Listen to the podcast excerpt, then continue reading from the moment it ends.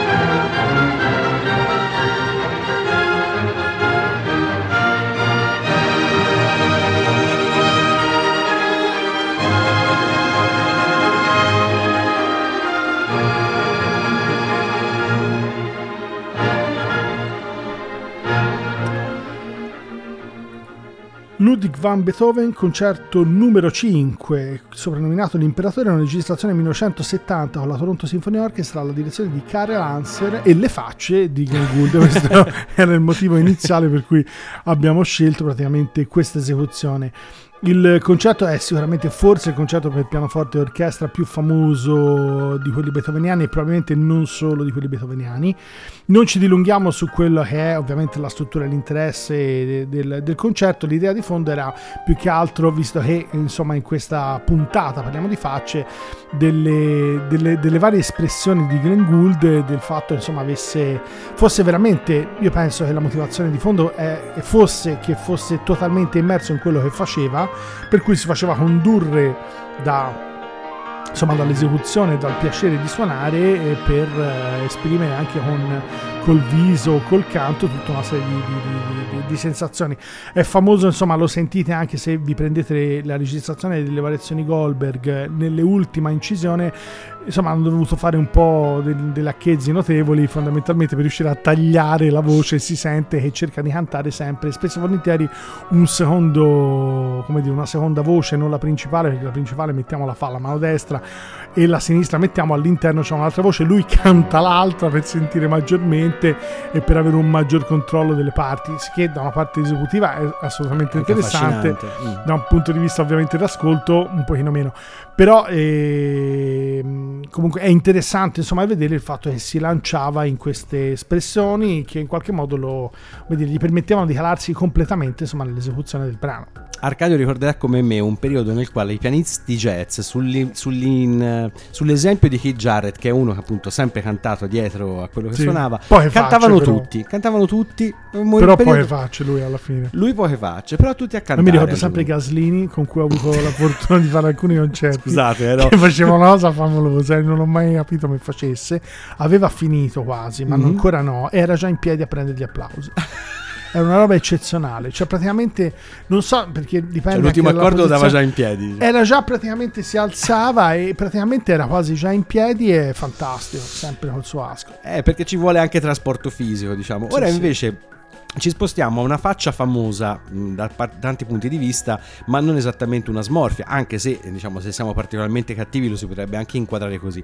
Parliamo di Fabrizio De André e in particolare di un suo verso che appunto eh, recitava originalmente frustando il cavallo come un mulo quella gran faccia da culo, verso che appunto furono costretti lui e Paolo Villaggio, che in realtà sembra che fosse una specie di autore, coautore, non si è mai capito bene, del Carlo Martello Ritorno alla battaglia di Poitiers, furono costretti a cambiare questo verso perché già un altro brano della, di questo famosissimo brano di Andrea, famosissimo oggi, uscito nel 1967, aveva attirato le, eh, le, attenzioni di un pretore, sembra di Catania, che ne aveva chiesto la censura, eh, addirittura del sequestro, se non addirittura, eh, accontentandosi, scusate, in seconda battuta della censura. Per cui questo, mh, appunto, questa frase ingiuriosa che finisce con l'epiteto, di cui sopra finis- diventerà e rimarrà così alle cronache come frustando il cavallo come un ciuco fra i glicini e il Sambuco, molto più pudica, in una canzone dove effettivamente non c'è molto da lesinare, perché tutti noi ricordiamo la vicenda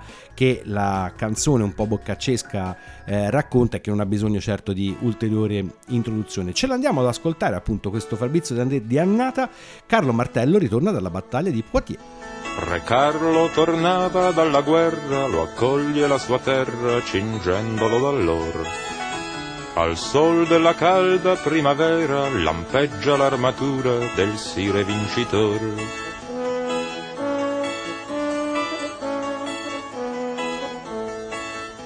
Il sangue del principe del Moro arrossano il cimiero di identico color. Ma più che del corpo le ferite, da Carlo son sentite le bramosie d'amor. Se ansia di gloria, sete d'onore, spegne la guerra al vincitore, non ti concede un momento per fare all'amore. Chi poi impone alla sposa soave di castità la cintura ime grave in battaglia può correre il rischio di perderla chi ha, Così si lamenta il re cristiano, si inchina intorno il grano, gli son corona i fiori. Lo specchio di chiara fontanella riflette fiero in sella dei mori il vincitore.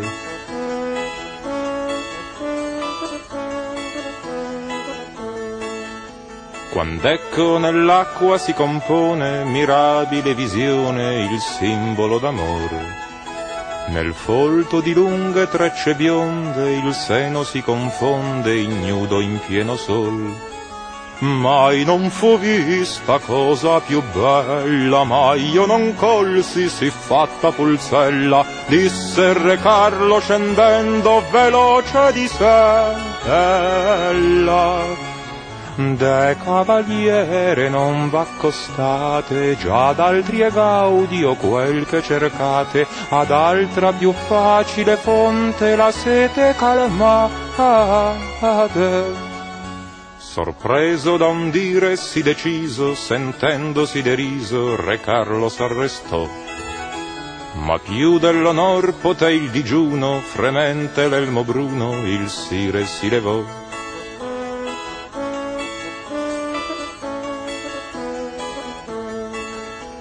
Codesta era l'arma sua segreta, da Carlo spesso usata in gran difficoltà.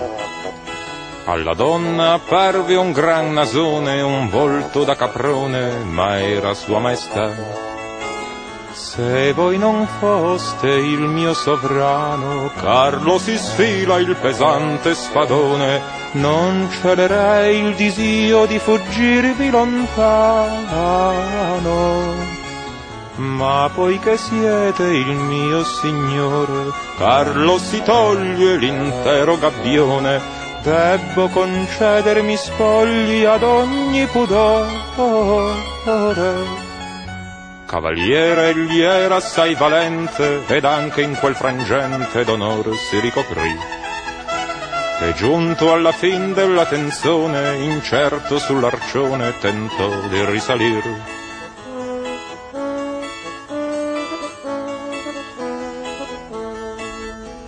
Veloce lo arpiona la pulzella, repente una parcella presenta al suo signor. Beh, proprio perché voi siete il scire, fan cinquemila lire e un prezzo di favore. È mai possibile, o oh porco di un cane, che le avventure in codesto reame debban risolversi tutte con grandi puttane? Anche sul prezzo c'è poi da ridire, ben mi ricordo che prima di partire v'eran tariffe inferiori alle tremila lire. Ciò detto agì da gran cialtrone con balzo da leone in sella si lanciò. Frustando il cavallo come un ciuco fra i glicini e il sambuco il re si dileguò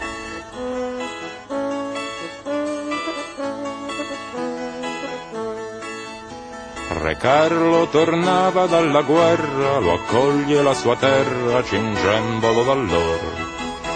Al sol della calda primavera lampeggia l'armatura del sire vincitore. E visto che noi siamo una trasmissione crossover nel vero senso della parola, qui oltre a Fabrizio De André, già chiaramente citato come eh, autore delle musiche e interprete, Paolo Villaggio come eh, appunto coautore se non altro delle parole, ci corre anche l'obbligo di ricordare Michelangelo Moioli che nel brano suona il corno, perché giustamente come Arcadio fa tutta la sciorina delle orchestre esecute, cioè qui abbiamo un cornista, perché non ricordarlo? Come dicevamo appunto, l'anno di grazia 1967, eh, la censura ancora impera, ricordatevi che i brani che non passavano il visto della censura era come se non esistessero perché a quei tempi esisteva solo Mamma Rai sia nella versione televisiva ma soprattutto nella versione radiofonica e chi non superava questa barriera era appunto come se non avesse mai pubblicato niente, ammesso anche che riuscisse ad arrivare nei negozi dischi.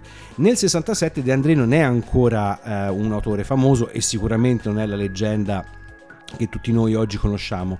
Nella biografia di De André il brano diciamo, che svolta la sua carriera è la canzone di Marinella che è ancora diciamo, di là da venire di qualche anno. Però quello che è interessante di questo brano, oltre appunto la mh, peculiare ambientazione medievalesca con tutto quello che musicalmente se ne può dedurre, è la grande abilità appunto nel cesellare un testo, sì boccaccesco ma veramente molto ben scritto, appunto anche grazie alle cure del buon Paolo Villaggio, che comunque era uno che dismorfie, tra virgolette, qualcosa poteva dire anche di sé, visto il famoso, a noi piace ricordarlo, oltre che per Fantozzi, per il dottor Kranz, perché noi siamo dei vecchi, e quindi...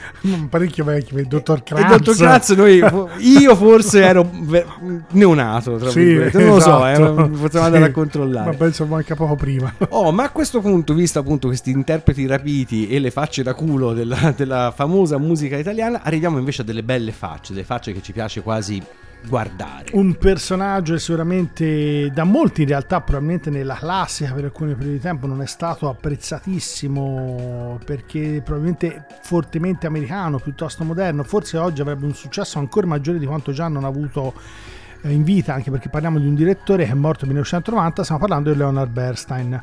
Il, eh, il successo probabilmente il brano che maggiormente lo ha consacrato a livello internazionale con una quantità enorme di esecuzioni con moltissime orchestre è la sagra della primavera di Stravinsky e probabilmente eh, non è un caso che il brano eh, come dire, abbia avuto un grande successo in ambito americano. C'è una sorta di lezione concerto che lui ha tenuto in Germania con una orchestra giovanile alla fine degli anni Ottanta eh, dove lui spiega ai ragazzi eh, e anche insomma a chi ascolta lì che fondamentalmente insomma i giovani mentre lui si riferisce ormai quasi settantenni ai giovani alla fine degli anni 70 degli anni 80 vogliono il ritmo adorano il ritmo e la sagra della primavera è come se fosse una sorta di jazz dal suo punto di vista eh, particolarmente ritmico e scritto. Ora ovviamente un jazzista lo può far ridere però per un uomo della classica degli anni 80 nato nel 18 è praticamente un paragone pazzesco perché è vero che il brano è del 13 però eh, anche le esecuzioni iniziali probabilmente tradivano un- un'esecuzione particolarmente legata a una sorta di, come dire, eh, di, di pulsazione metronomica estremamente rigorosa, ma probabilmente molto asettica e poco ritmica, per cui snaturavano probabilmente l'idea di fondo del brano, mentre probabilmente le- l'interpretazione che eh, Bernstein ha dato è stata quella, una di quelle sicuramente insieme a, a Stokowski, quello della eh, della- di fantasia, Fantasia. che maggiormente hanno veramente ispirato questo brano.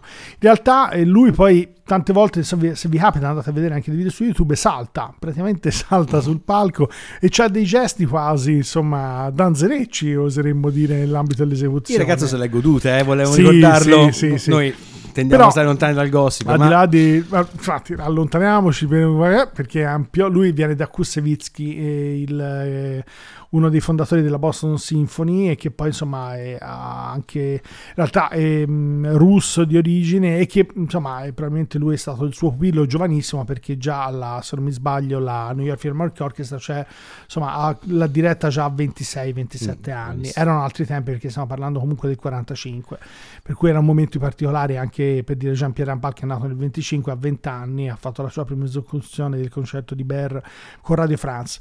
Vi facciamo sentire perché sennò ci dilunghiamo troppo in altri discorsi le facce particolari proprio con un pezzo dove Leonard Bernstein in realtà è direttore e compositore perché è tratto da West Side Story vi facciamo sentire America con la sua direzione al New York Philharmonic Orchestra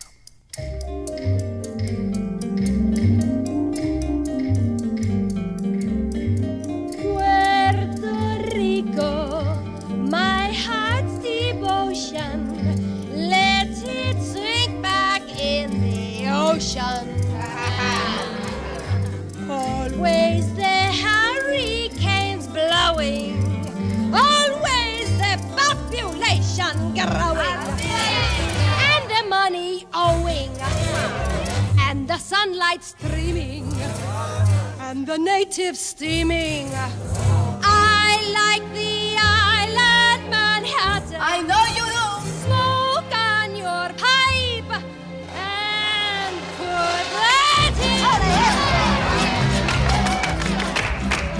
I like to be in America. Okay, by me in America. Everything free in America. For a small fee in America. Oh, okay, on credit is so nice. One look at us and they charge twice. I have my own washing machine. What will you have though to keep clean? Skyscrapers bloom in America. Cadillac zoom in America. Industry boom in America. Wealth in a room in America. Lots of new housing with more space. Lots of doors slamming in our face. I'll get a terrace apartment. Better get rid of your accent. Life can be bright in America. If you can fight in America. Life is alright in America. If you're all white in America. Here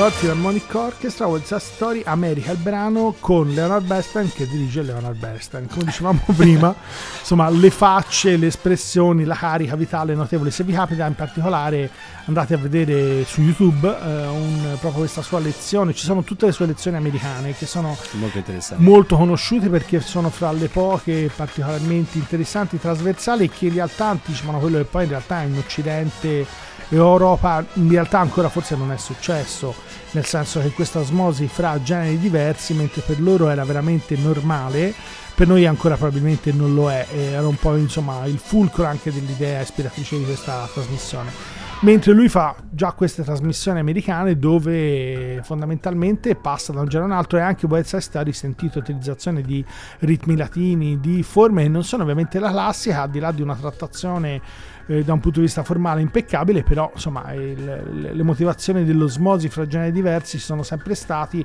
e la rigidità di alcuni settori in realtà, viste le grandissime possibilità, a maggior ragione degli ultimi vent'anni anche tecnologiche, non hanno più veramente motivo d'essere. E passiamo a una faccia decisamente diversa da quella del grande Leonard Bernstein, ma molto fresca, molto giovane. L'anno di grazia il 1994 e l'anno appunto che vede nascere King Cruel. Si tratta di uno dei personaggi con forse maggiore hype degli ultimi, degli ultimi anni e per una volta diciamo questa hype è anche eh, meritato perché King Cruel fa parte di questa eh, schiera di nuovi, diciamo, come dire, cantautori, perché poi il termine sarebbe un po' quello, che eh, in Terra d'Albione mescolano tanti linguaggi diversi. La cosa interessante però di King Cruel, oltre all'utilizzo delle chitarre un po' showgaze, a echi di elettronica, qualche cosa di jazz lì e là, è eh, la maniera nella quale lui riesce comunque a far percepire un certo tipo di radice tipica del certo cantautorato eh, proprio inglese. Per esempio ci sono dei brani che essendo musicalmente molto diversi dal punto di vista formale e anche dal punto di vista stilistico non possono ricordare per esempio i Clash o Billy Bragg. Questo insieme a tante altre influenze che in King Creole si mescolano senza soluzione di continuità. La cosa forse più interessante dal punto di vista musicale è il fatto che lui come, come autore riesca a passare atmosfere completamente diverse con questa grande naturalezza che rende i dischi delle esperienze quasi caleidoscopiche, non si può mai sapere che cosa sta per arrivare. Il brano che ci andiamo ad ascoltare è tratto da Man Alive, il suo ultimo album del 2020, quindi siamo in attesa diciamo, di una nuova release. Il brano si intitola Alone Home in 3, King Creole. Take a dip, feel low, take your time. Take a ticket, take the train to the end of the line. See where you can go, spend it, it's plastic, no do or die. Better flip it, think about it, and do just fine. Well, these things will come and go.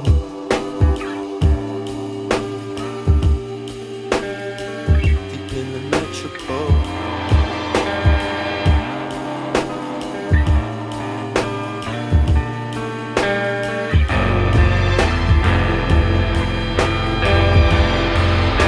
a stone, see it land, flight. Draw a line in the sand between your thighs, just to see which way you go. You got this, you're the lead, feel your own. Battle through it, consume it, then let it go. Good.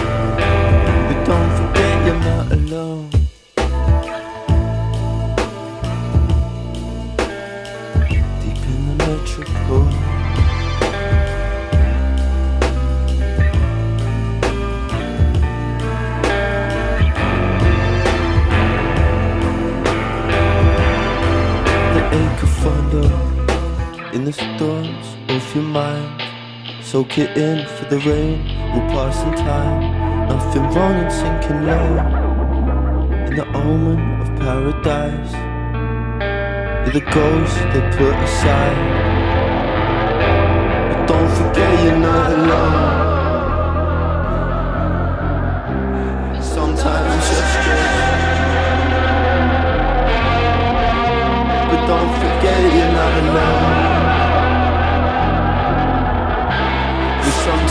Strange.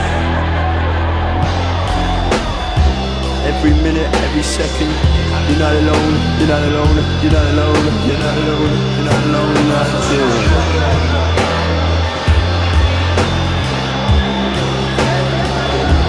Sometimes strange. Sometimes it's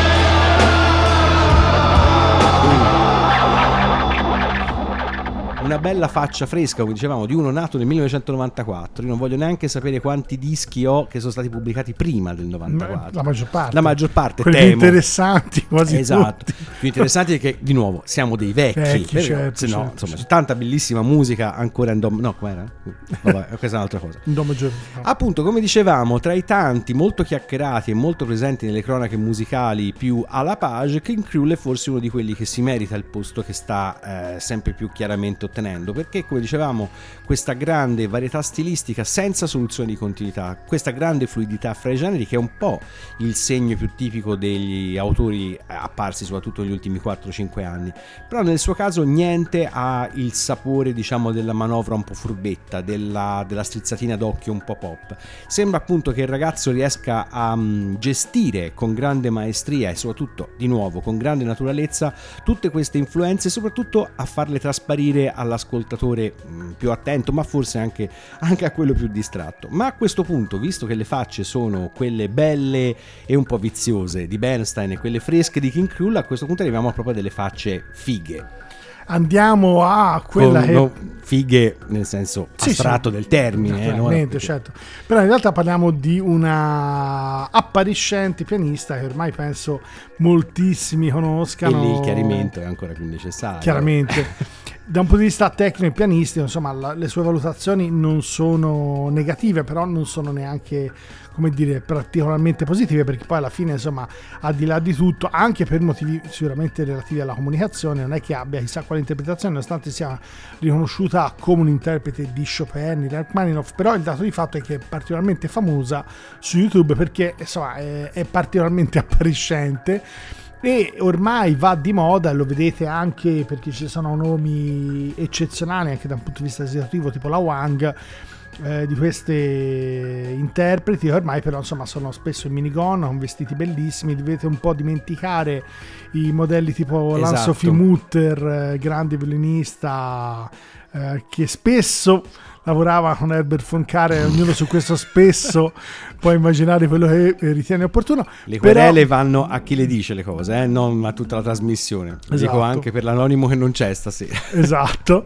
Dimenticatevi quelli che sono le interpreti degli anni 80, forse primi 90 ancora, tipo Anne-Sophie Mutter con i suoi vestiti monocolore molto astrici, bellissimi, dove si poteva vedere un po' di spalle e quasi mai delle gambe, con le sue interpretazioni, spesso esecuzioni con Herbert Karajan. E... Però vi dovete immaginare tipo la Wang, tipo insomma nomi, la Wang è famosissima, è una pianista cinese eccezionale anche da un punto di vista tecnico, ma abbiamo preso una che fondamentalmente è su YouTube spopola. Mi sembra che solo su Facebook abbia, abbia quasi 800.000 persone che la seguono, Mm. sono numeri su Instagram non lo so e su YouTube una roba impressionante. Abbiamo scelto di Lola Astanova, questo è il nome della pianista uzbeka, eh, un, eh, una sua versione di Interstellar. Poi spesso e volentieri in realtà sono trascrizioni perché lei fa o brani di Chopin, di Rachmaninoff o di Liszt o fa delle trascrizioni per pianoforte. Abbiamo Si, scelto anche si sente che stai sorridendo, nel senso, e c'è un perché. esatto. Se vi capita, al di là del, del brano, vi faremo sentire che questa insomma colonna sonora di Interstellar, sentite tecnicamente insomma è comunque in gamba, però dovete andare a vedere i video su YouTube e le immagini che ci sono di lei, spesso e volentieri o sdraiata sul pianoforte o in tacco 12. Infatti una domanda potrebbe essere di natura prettamente tecnica, come, Come fa a gestire i pedali? esatto, e poi sicuramente per mantenere questo fisico, perché insomma eh, ha 39 anni quest'anno, e come fa? Perché ha un fisico eccezionale, però vuol dire che lei passa praticamente sicuramente ad allenarsi sia al pianoforte sia a fare attività fisica, e per cui insomma eh, delle giornate sicuramente C'è- assolutamente... C'è il pianoforte in palestra, penso, Esatto. C'è il pianoforte in palestra, questa è, è la sintesi fondamentale, ottima. Vi lasciamo con Lola Stanova con eh, Interstellar, una versione che lei stessa ha intitolato Best Piano Version.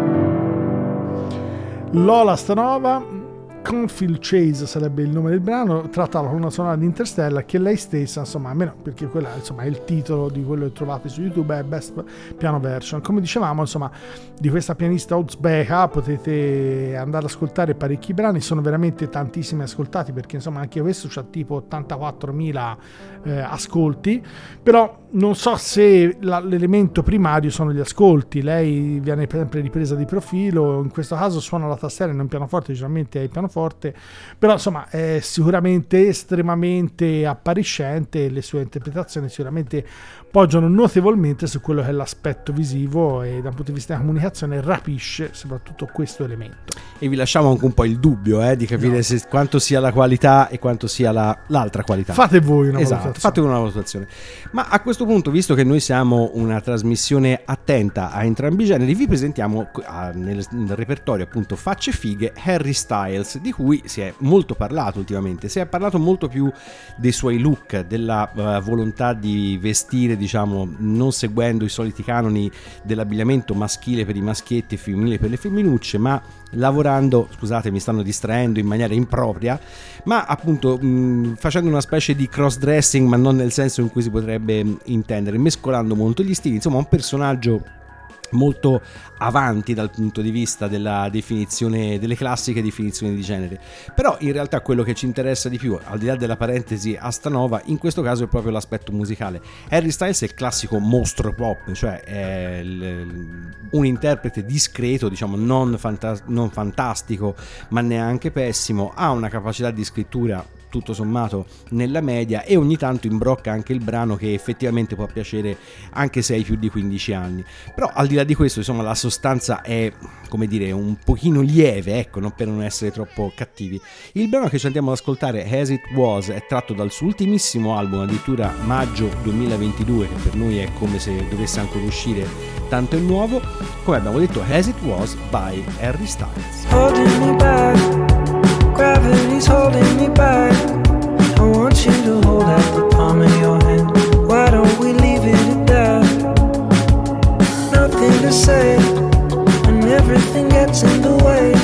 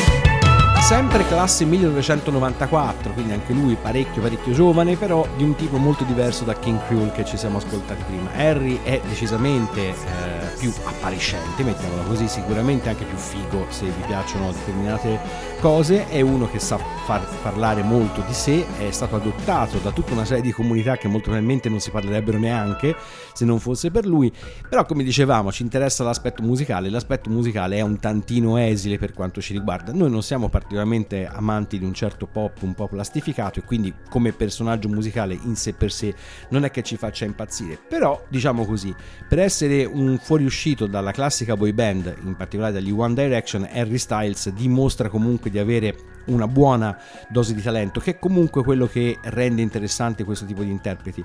Se ci fate caso, i pochi personaggi usciti in maniera positiva dalla epopea, dalle tante epopee delle boy band, poi diciamo tendono a avere dei picchi piuttosto rapidi di carriera e poi delle discese abbastanza clamorose, un po' come sta succedendo oggi come oggi al buon vecchio Robin Williams. E vecchio non a caso, perché appunto la faccia figa dopo un po' smette di essere eh, figa per quello che è il target di riferimento di questi prodotti, quindi difficilmente questi soggetti sì, tendono un po' a invecchiare con il proprio pubblico, però poi quando c'è lo scollamento col pubblico che i dischi li compra, o comunque in questo caso che compra Spotify per ascoltare la tua musica, eh, lì cominciano un po' i problemi. Ma a questo punto entriamo nell'ultima tranche di questa puntata dedicata alle facce, parlando brutalmente di smorfie. E un, mi è venuto in mente insomma un direttore, un, scusate, un violinista mostruoso, stiamo parlando di Isaac Perman, un violinista che insomma bambino prodigio, lui insomma ha sempre detto che ci si è accostato abbastanza casualmente, ha esordito prestissimo, ci sono insomma le sue registrazioni già dove suona il concerto di Mendelssohn per orchestra a 11-12 anni. Al di là del fatto di suonarlo, che non è come dire poi Già così impegnante, sì, è già un problema, ma è suonarlo a quel livello lì che è naturalmente impressionante. Ci sono delle esecuzioni anche in duo scherzando con Zuckerman dove si, insomma, si, si- si prendono velocità improbabili, se non impossibili, insomma, un- una gestione proprio dello strumento pazzesca. Tutto questo spesso associato a un atteggiamento sempre molto leggero, con tutta una serie di espressioni assolutamente estremamente vive, simpatiche e sempre con eh, un- una grandissima anche presenza scenica. In realtà Perlman ha avuto un problema eh, di poliomielite da giovanissimo che l'ha costretto sulla sedia a rotelle e gli ha- non gli ha permesso l'uso delle gambe. Però insomma questo, il suo atteggiamento, poi va a sapere quanto in realtà questo sia in parte correlato, però stabilità pazzesca e questo atteggiamento fortemente insomma vitale con tutta questa serie di espressioni è sempre stato veramente un elemento fortemente caratterizzante della sua persona e si vede spessissimo nei suoi concerti, nelle lezioni concerto, nelle master, insomma è una persona con una vitalità incredibile. Vi facciamo sentire, se vi capita, come dicevamo, vi suggeriamo È tutta la puntata ve lo stiamo dicendo, Sì, ma anche purtroppo- perché parlando di facce, Di facce. Noi le stiamo facendo, ma anche le nostre non, non vi arrivano, perlomeno in Esatto. parte. Via. Vi suggeriamo di andarlo a vedere in un'esecuzione. Noi vi facciamo sentire il concerto di Tchaikovsky in Re maggiore, naturalmente una sola parte con un concertino, insomma, una sua dure- durata ce l'ha di una mezz'oretta, con la Philadelphia Orchestra e la direzione del grande Eugène Ormandy.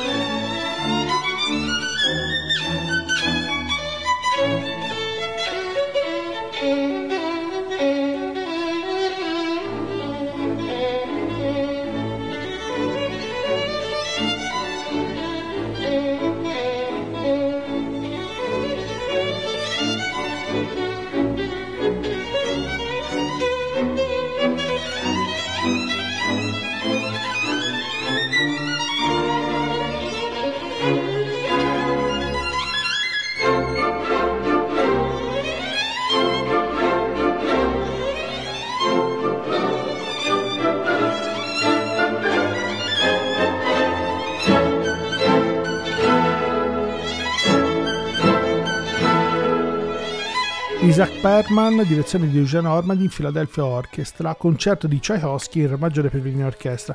Mi viene sempre in mente un ehm, personaggio che insomma eh, veniva un po' apostrofato, diremmo in maniera un po' toscana, un po' tortellino, cioè di quelle facce un po' rubiconde, un po' la Bach, dove insomma si vede che è un personaggio che apprezza la vita sotto vari aspetti, non ultimo quello culinario. E le- questa espressione insomma se la porta dietro in tutte le sue esecuzioni è sicuramente è estremamente piacevole perché poi insomma immaginare mentre uno sta facendo 850.000 note al secondo anche particolarmente difficili sia da un punto di vista tecnico e interpretativo però avere questa sta, come dire, fusione nel caso suo a differenza di Gould si vede che è assolutamente all'interno dell'esecuzione ma si nota anche che c'è una certa come presa dire- bene, come si suol sì, dire. c'è quell'atteggiamento anche di grande, di grande facilità, di leggerezza che ti permette quasi di essere eh, so, al di sopra quasi del pezzo che stai suonando da un punto di vista tecnico. Insomma, è, è abbastanza impressionante perché vuol dire proprio da un punto di vista virtuosistico hai veramente una padronanza sullo strumento spropositata. E questa espressione lui ce l'ha spesso, nel senso che proprio faccio soprattutto i pezzi puramente tecnici.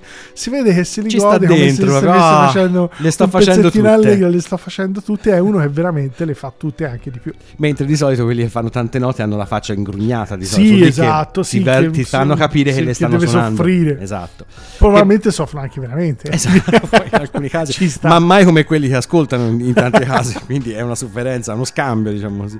Ma gente appunto presa bene o che ci sta dentro un sacco sono anche The Comet is Coming, eh, trio diciamo dedito a questa forma di ehm, ibridazione jazz, dance, elettronica, e chi più ne ha più ne metta, passati tra l'altro se mi sembra in, in epoca pre-covid anche dalla prestigiosa Arena Pecci eh, di Prato. Bel concerto, bella atmosfera, soprattutto questi tre musicisti che appunto non è che facciano le smorfie sul palco, anche perché sono impegnati di solito a suonare in maniera anche abbastanza impegnativa.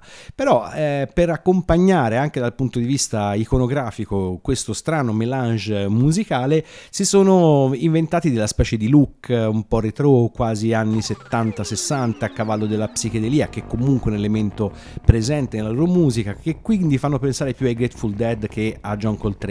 E il riferimento a Coltrane non è a caso, perché questo curioso gruppo di new jazz, chiamiamolo così, utilizzando un'etichetta chiaramente orribile, eh, pubblica niente poco di meno per Impulse Records, che eh, appunto fu l'etichetta con la che esordì nel mondo del jazz statunitense proprio pubblicando Coltrane. Ce l'andiamo ad ascoltare con un brano tratto dal loro Trust in the Life Force of Deep Mystery del 2019, il brano si intitola Summon the Fire, The Comet is Coming. Per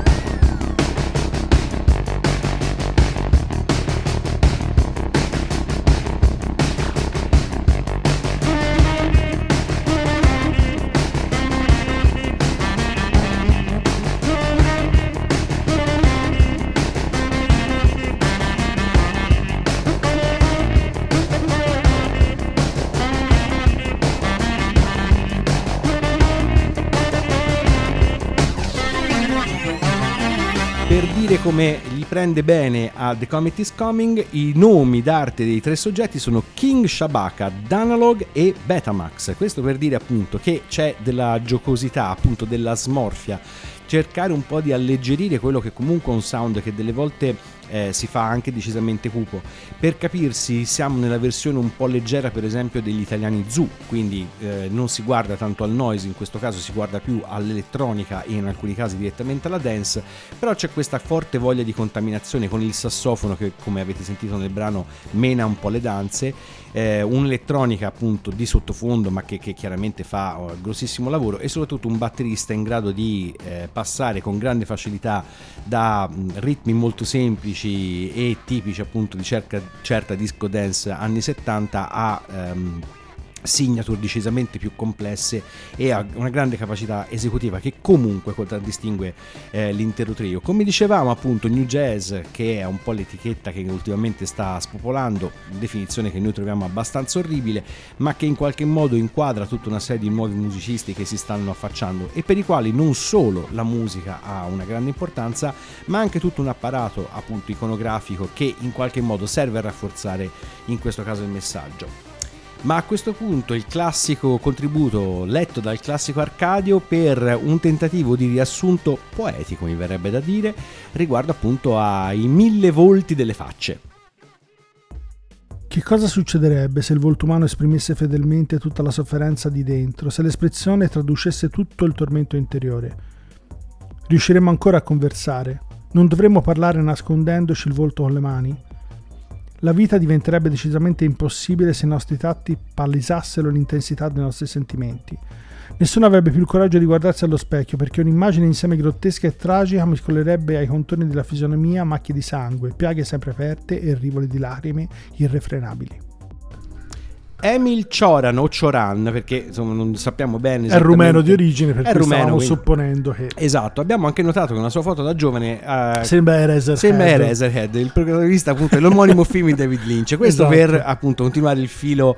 Il filo Sembra il rouge protagonista di lato, Il pro- frontalmente Esatto. rispetto al manifesto, per cui... Con tanti saluti alla famiglia Cioran o Cioran. E anche a che- Lynch e The Eraserhead. Esatto, salutiamo un po' tutti.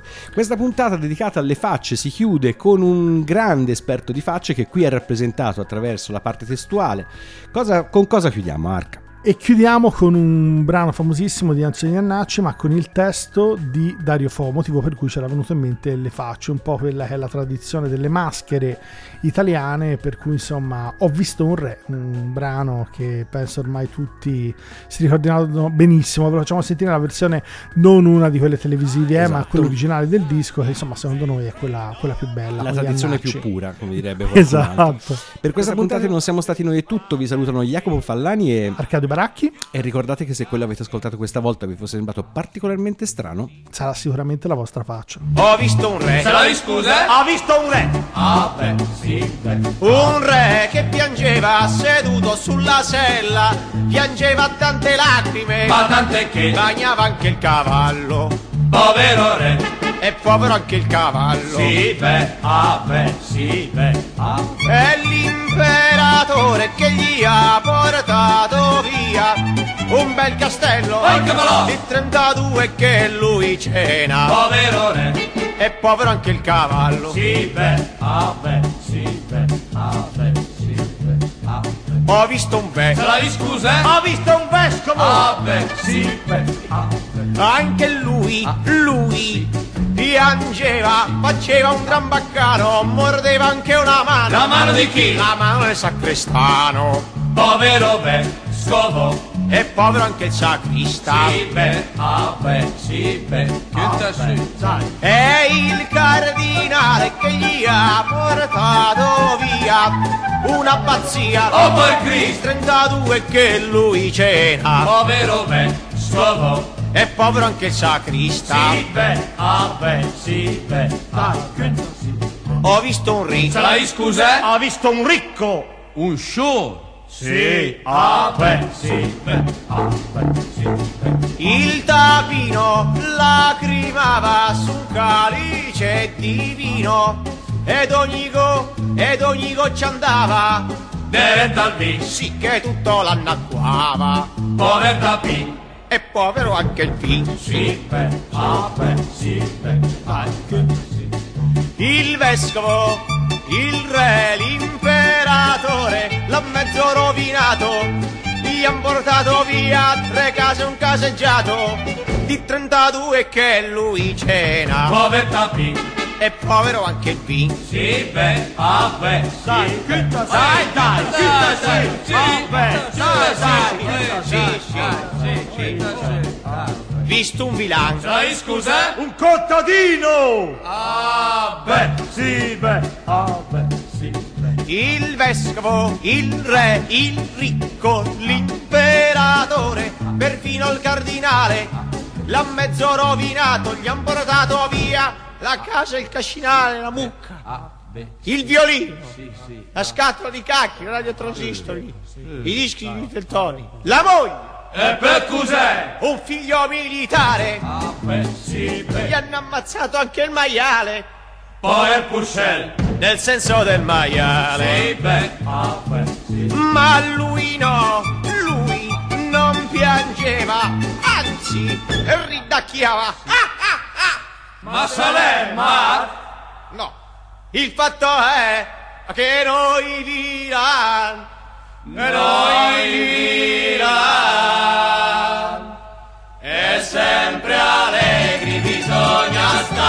Che il nostro piangere fa male al re, fa male al ricco e al cardinale, diventano tristi se noi piangiamo. E sempre allegri bisogna stare, che il nostro piangere fa male al re, fa male al ricco e al cardinale, diventano tristi se noi piangiamo.